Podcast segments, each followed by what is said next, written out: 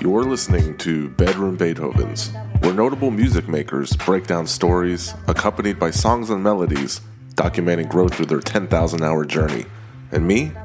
Well, my name is Cello, your host. It's the Bedroom Beethoven Podcast.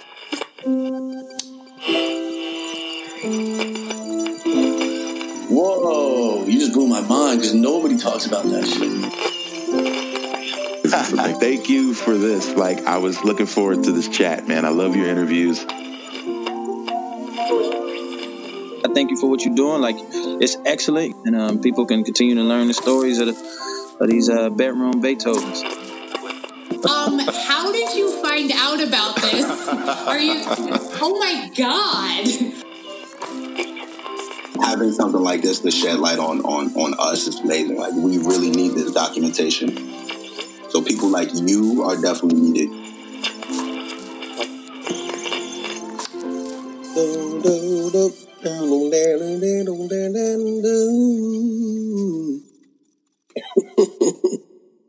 Hey, everybody, welcome to episode 60 of the podcast.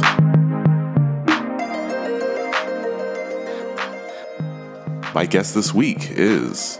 My name is Andre Anjos. I, I have a project called RAC. I've been doing it since 2007.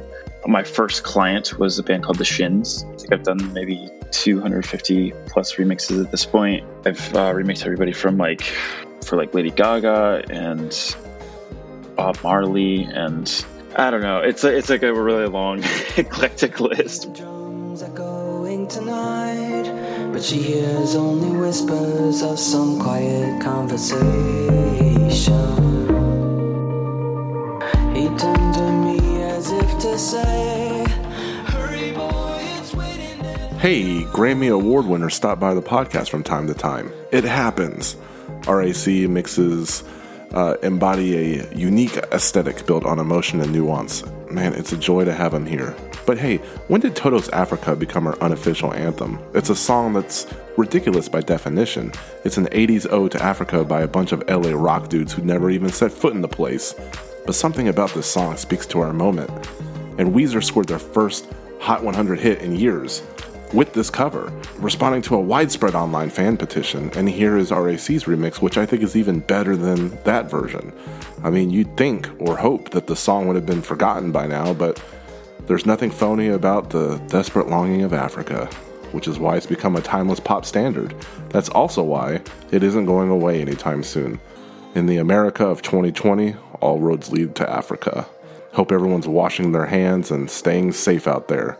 Because in these times of need, content creators need your support the most, and you can do so by heading to patreon.com slash bedroom beethovens and give a buck or two to support what I do. Hell, even RAC is opening a Patreon soon. It's just a great avenue to support. So thanks for tuning in. I'm overjoyed to bring you episode 60 of Bedroom Beethovens. We ain't slowing down, so whether you listen on Spotify, Stitcher, Apple Podcast, or YouTube, I truly appreciate it. Stay safe out there, everyone.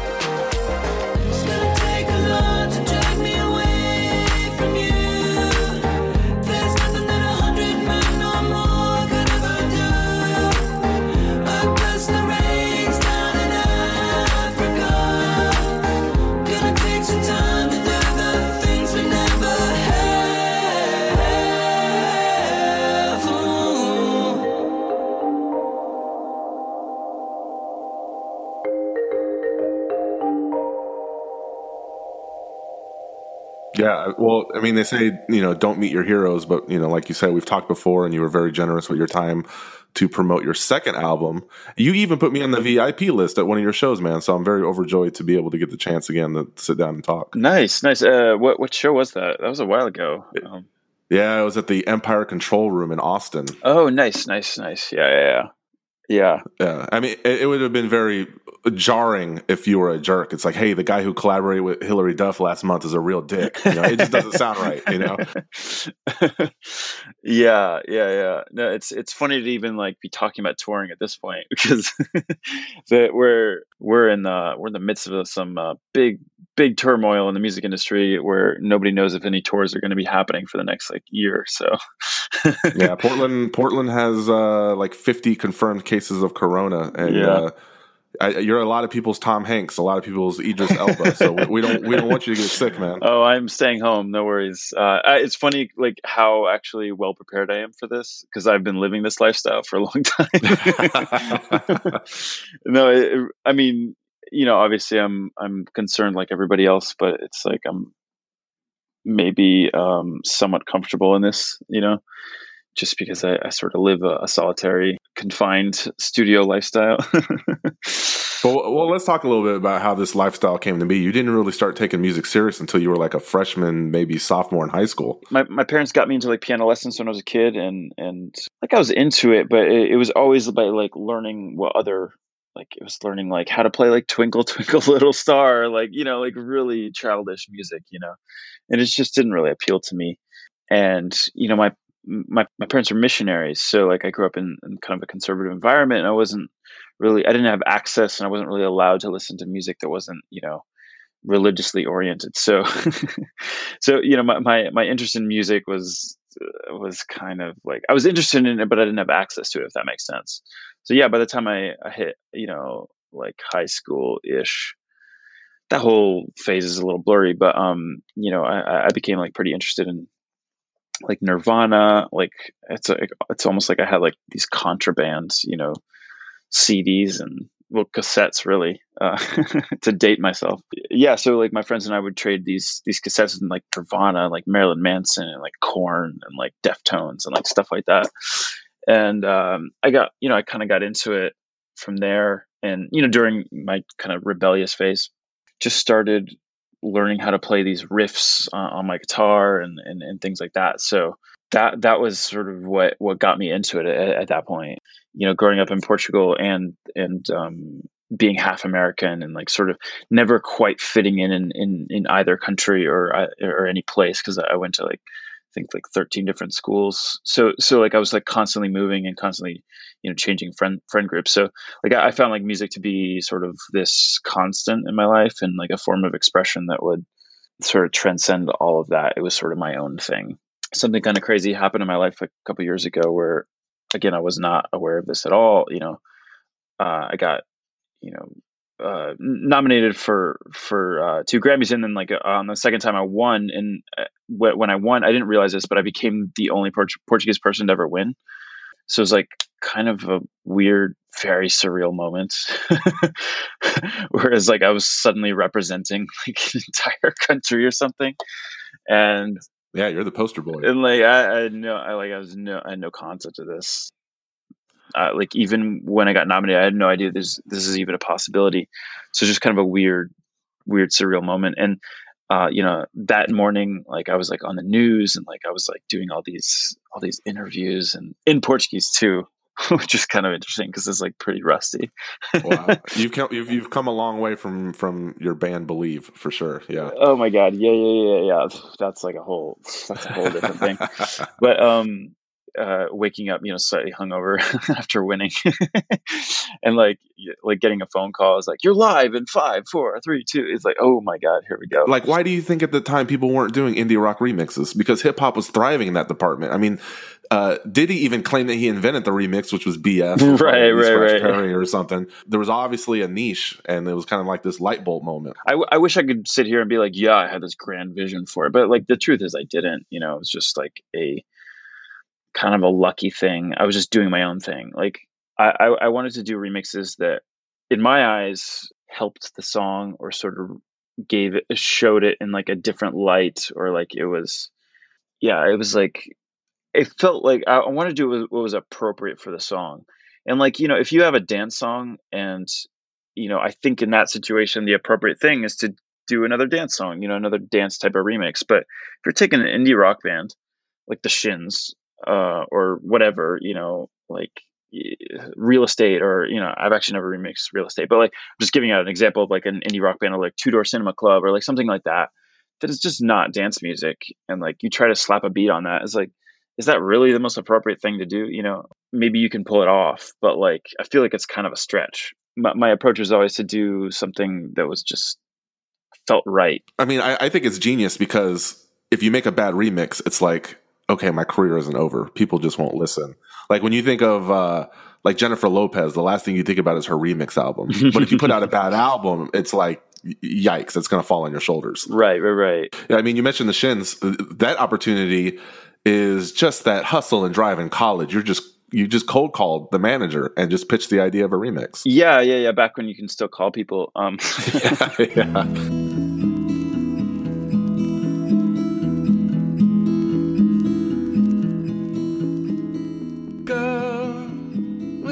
Like it's it's just funny because they had they actually had like their phone number on on the website and it was you know it was like okay cool interesting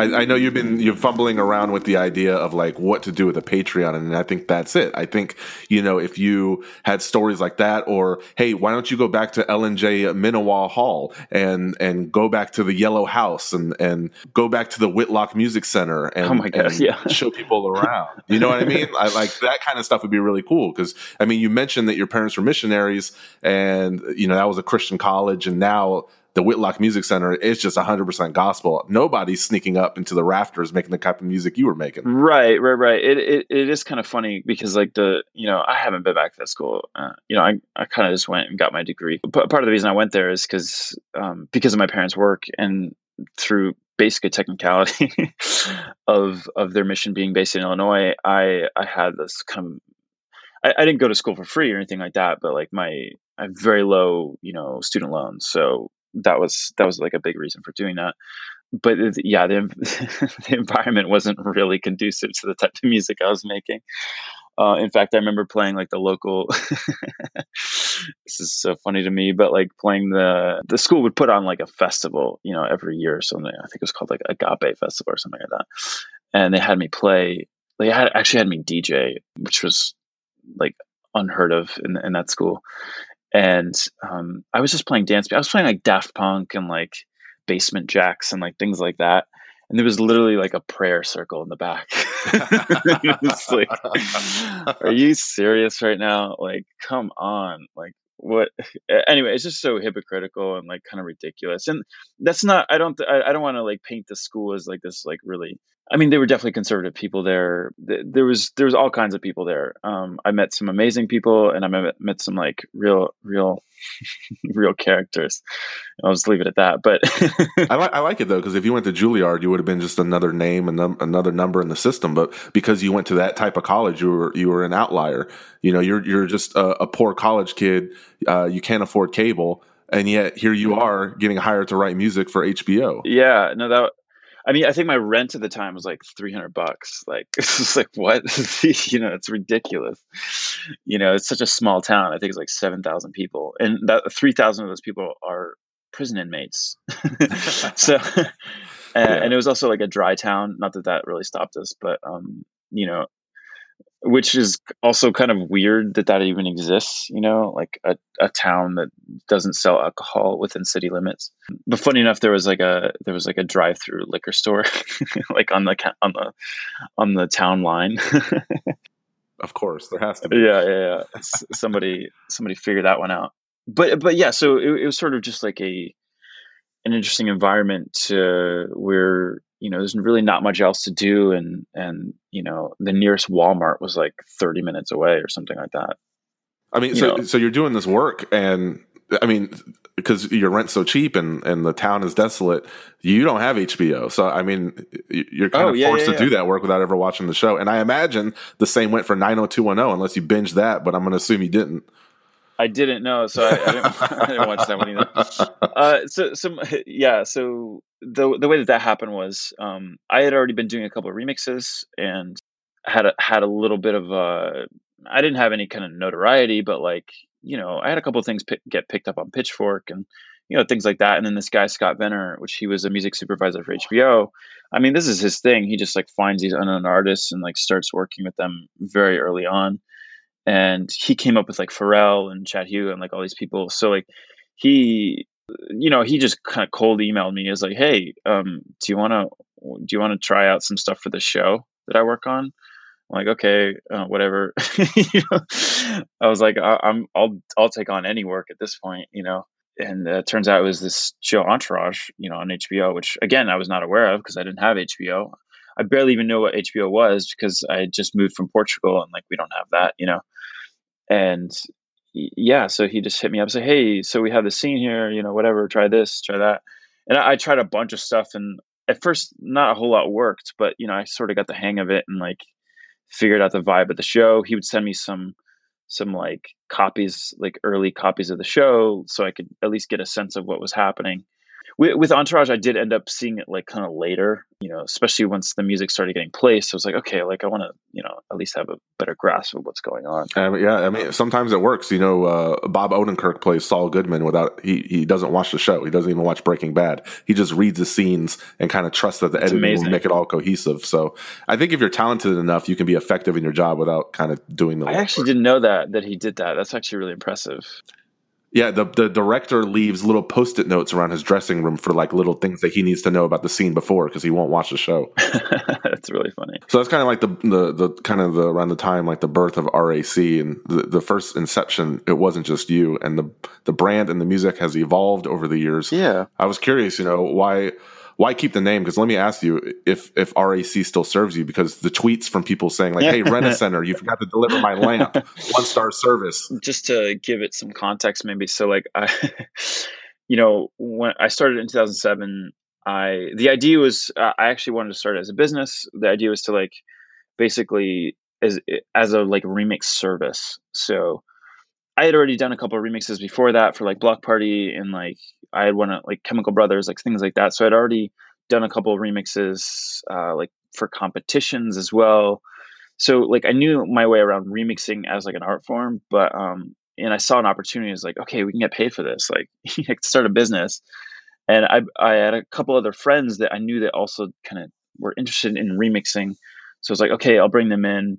You know, we'll start this like of little agency or so, something like that, whatever you want to call it. And and uh, yeah, so it was, and I called it Remix Artist Collective. I, I pitched it to these artists as a service. You know, I was like, you know, when I pitched it to the Shins, it was like, hey, you know, this is a remixing service. You know, pay us X amount. I forget how much. It's probably like five hundred or eight hundred bucks or something like that. You know, to do to do a remix. And uh, so, so that that was sort of the initial idea. But like f- right from the beginning, it just took off. Like I had, you know, I was in bands and like nothing took off like that. Like I was like struggling the whole time. And this is the first thing that really connected in the industry where people actually was like oh yes we want this. And like suddenly i was like on calls with managers and like had to negotiate contracts and like i remember one of the first emails like they told me was like okay do you want to do this on spec? And like what's that? Like i was like i uh and for those that don't know i assume many people know but like for those that don't know it's like basically you do it for free and if they like it they pay you so I had no idea what that concept was, and you know, I was just so green. I was really just starting out. But like you know, as things progressed, it uh, you know, people just kept asking for me to do remixes. Like I kept pitching them these other people that were involved, like Andrew and Carl and some of the other guys, but just nobody. People just wanted me to do it, and because it was my own project, I, I was able to sort of maybe by accident, maybe a little bit intentionally, sort of create my own sound, and that that started to sort of morph, you know, into its own thing. And um, and you know, I've definitely at one point considered changing it to something else. Uh, at some point, even using my own name or like something like that. But it's becomes at this point in time, you know, almost like 13 years into it, like it's just it's just a moniker. It's just a brand. It's just sort of like an umbrella for me to put out music. And it's short and concise and I have all the usernames. I have sort of it's just so much time and effort put into that brand that it would be I feel like it'd be kind of silly to change it at this point. I can see that. I can see that point of view, and, and it's like you know, so you, you're you're owning the moniker, and I mean, look at the stuff we've talked about, and I didn't even mention like the Super Bowl placements or you getting married and being able to collaborate with your wife. Everything is just clicking. But after Strangers came out, the hard work is over. The debut is out, but you lost a lot of weight and you had a lot of stress. I don't know if it was like necessarily due to stress, maybe, maybe partially. Yeah, no, that, that first album was like quite quite the adventure. Uh, so I, I'd been working on that stuff since like 2011, and then the record came out really in 2014. And, and that was a time where suddenly I was like frontman of a project. Tell me, tell me, tell me your problems. I'm here. Uh, before I could kind of hide behind this like idea of a collective, and um, that was around the time where I just really started to kind of own it for what it was, and because it, it really kind of was my project, and you know there were definitely other people involved earlier on, but um, you know I was doing maybe ninety five percent of the remixes, so like I really was doing the bulk of the work. I get the stress. I get the I get the losing weight part. That's that's a lot of nerves. Yeah, and and you know suddenly I'm on tour all the time, and everything up until that point, we're really up until like 2017 was sort of like an upward trajectory, just like constant, just like straight up. You know, um, you know things constantly growing. Suddenly my SoundCloud had like five million followers. I'm like, what is going on? You know, this is really this is wild. And uh, again, like you know, I when I started, like MySpace is still the the platform that everybody was on, and like going through the whole blog thing. I mean, like I've gone through so many of these transitions and and whatever, and it sort of still stuck with it. But like when I started putting out original work, that really, oh my god, it like it was insane. It just took off. Like I did, I, I was like traveling constantly, like a lot of doors open, and uh, you know they kind of run the industry. So it was like it, it was just kind of interesting to to be a part of that, but pretty but pretty stressful at the same time. But I love it though because uh, that that debut was so successful that you were when by the time uh, your second album came out, you had a little bit of autonomy to be a free thinker. Oh, absolutely. Yeah, back when we talked in 2017, there was this big movement using Ethereum and using the blockchain to empower artists Yeah. and give you guys more money and more autonomy in how you release music, get paid, and distribute. I know, like, I think we were talking off the record where you're you're just kind of like this. Uh, you have a lot of hobbies or a technology nut. I know you've been following Bitcoin since it was like it's six hundred bucks, Oh yeah. and it, it after we talked, it went to nineteen thousand. But we don't have a crystal ball, so I'm sure we all cried ourselves to sleep regarding our investments. But the last time we talked in 2017, Ethereum was at 330, and now it's at 100. And we were kind of led to believe Right. that the longer Ethereum was in development, the more time we gave these decentralized networks, the more valuable our early adopter mentality would pay off. But here we are. The CEO of Ujo Music is gone. Imogen Heap kind of backed away from her initiatives of music on the blockchain. So that really just leaves you and Goldroom, right? I can't think of anyone else. I, I feel like it, it is important to sort of um, distinguish the sort of price side of it from the actual activity on the blockchain, because like specifically with Ethereum, um, there's actually still like quite a lot of stuff happening, but it's not related to the price. You know, I mean, like the, Interest is interest is related to price. yeah, yeah, yeah. From the general public. Oh yeah, the general public has totally tuned out. Uh, That's that is for sure. Um, like they they don't care, and and that's I think maybe a positive thing at the moment. I think that's positive. Yeah. because like it. Okay, so like when when we last spoke, I mean, we were like in a period of mania. Like it was in, it was insane. Like it went from ten bucks to like yeah, like three hundred to to twelve hundred to thirteen hundred or whatever wherever it topped out. I mean, that, that was like a kind of an insane period. But like so so we had all the all this interest and like this people we're gonna change the world, we're gonna do all this stuff, and I don't think the potential has been lost necessarily but like i think the reality of the where the technology is and the amount of research that is still needed and like the, the infrastructure level stuff that still needs to happen i think people just kind of realize that the we're still year, years away from that so so i think the price is, is probably at a much more reasonable level at, at the moment but with that said like I, I I don't like focusing so much on the price because I feel like it's so at, at a whim of like so many other things that that really I don't feel like it's an accurate representation of like where the technology is, and or maybe it is. I don't know, but like, but but like I I I link I look at the space now, like with the DeFi movement, and you know a lot of the the music stuff is sort of you know it's sort of halted a little bit, but like there, there's some interesting projects like Saint Fame and like a, a lot of stuff happening with like essentially tokenization and like I mean I guess it's a little bit more on the back end on the more on the financial side, like the partial ownership of, of catalogs and like things like that.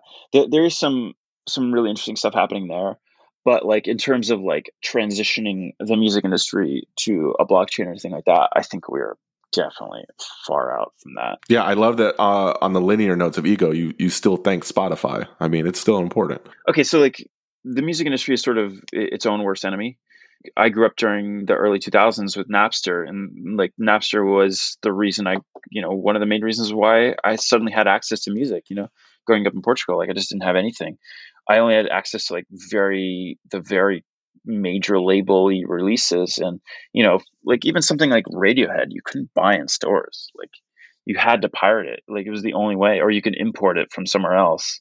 You have to go to spain like to get um to get records which is insane. You know people just assume that you know people take it for granted now you have access to everything and that's great. Back in the day the music industry was like no we're going to shut down napster. You know it's like but that's the only way you can get stuff you know like it, it wasn't that like people were unwilling to pay is that they just they wanted to have control over it and they didn't see this coming. That's a roundabout way of saying like you know the music industry has continuously shot themselves in the foot at every step of the way by not embracing new technology and they're a little bit better now the taking um you know the financial side of spotify out of the equation as a service it's pretty solid You, you know, I I see the little green circle with the three black lines. I click on it. All I have to do is type in three letters RAC, and your whole discography is in front of me. I don't need MetaMask. I don't need all these intermediaries.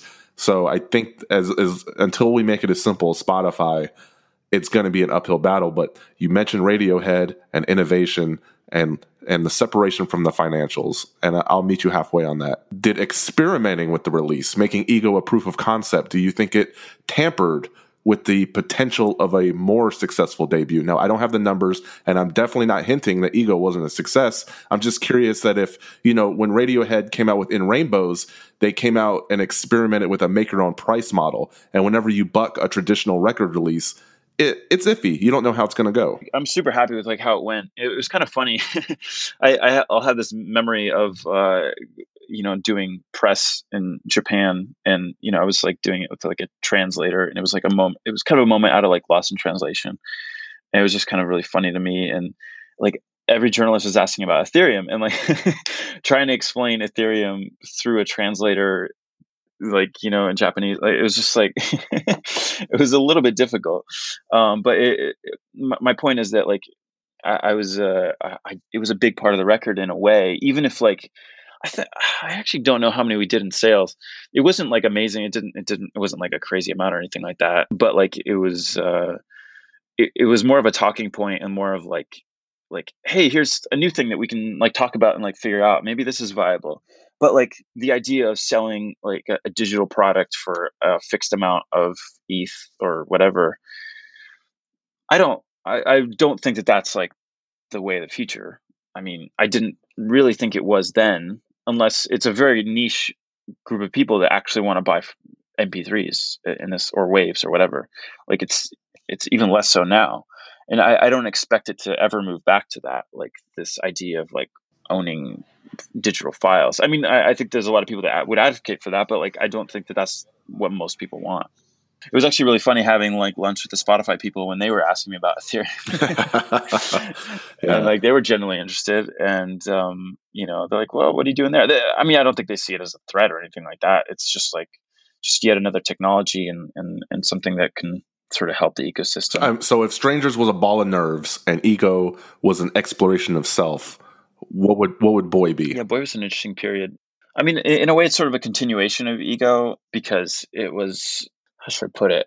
Because it, it is in its essence an exploration of self but it's also like an exploration of a very specific period of time in uh, you know when I was when I was really young and and growing up in Portugal. And you know kind of I kind of alluded to this like where I didn't have access to music. I was sort of just learning music on my own. Like I didn't I like there was no filter there was nobody telling me that's bad this is good whatever I was like it was like a very freeing time and I would catch glimpses of other songs on the radio, but I never knew what it was. I didn't know what the history. I didn't know anything about it, so it was just very kind of like removed from it, and also just sort of just being isolated from the world in general. Whether that was like sort of through the religious side of it or through you know just where I lived, you know, not really. Just kind of pre-internet, you know.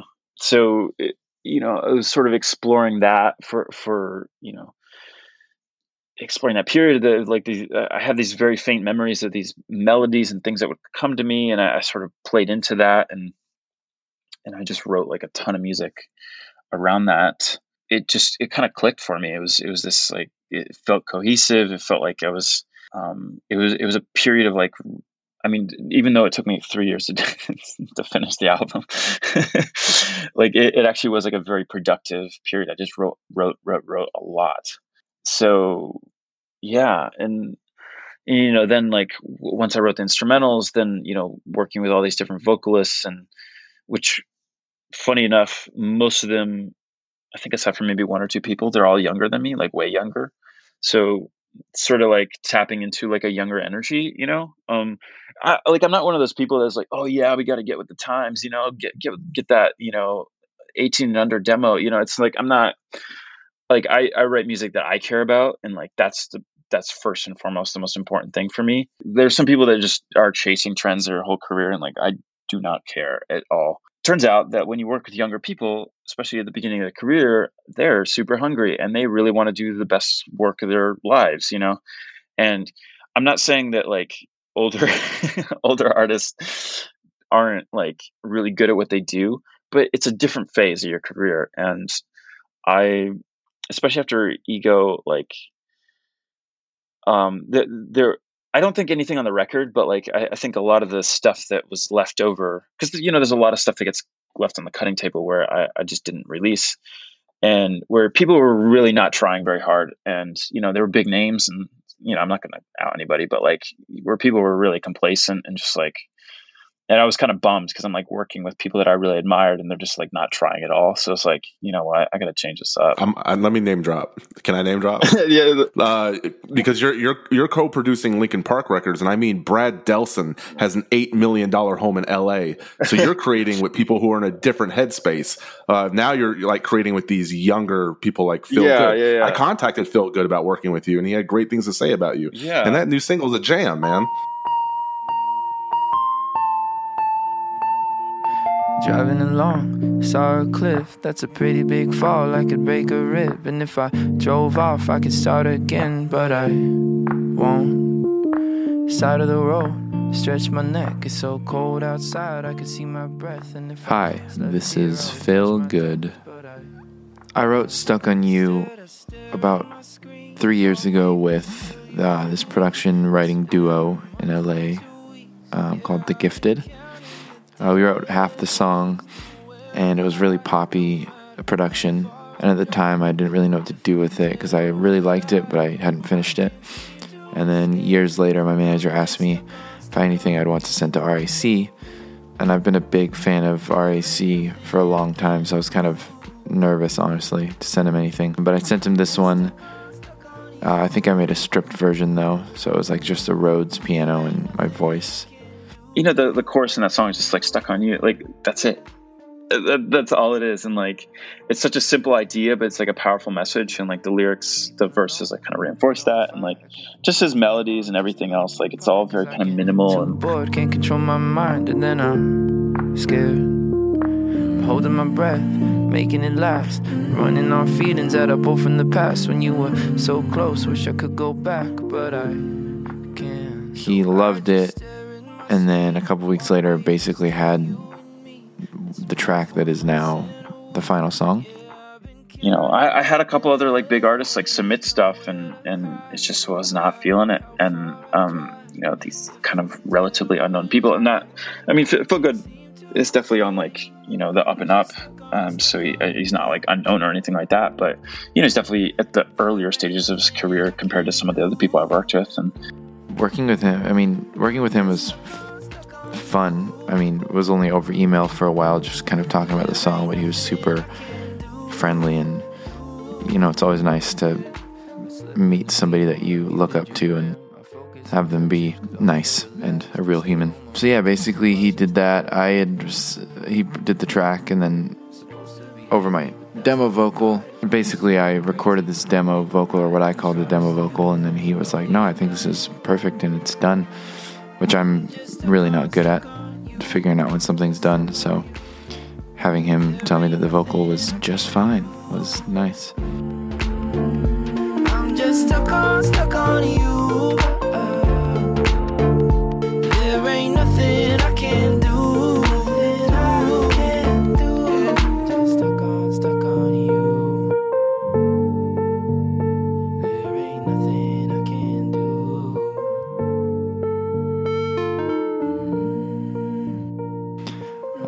His production style because it's so honest and clean, and it's like clean but not too clean. You know, it's just it, everything fit, feels right, but still has a little bit of grit.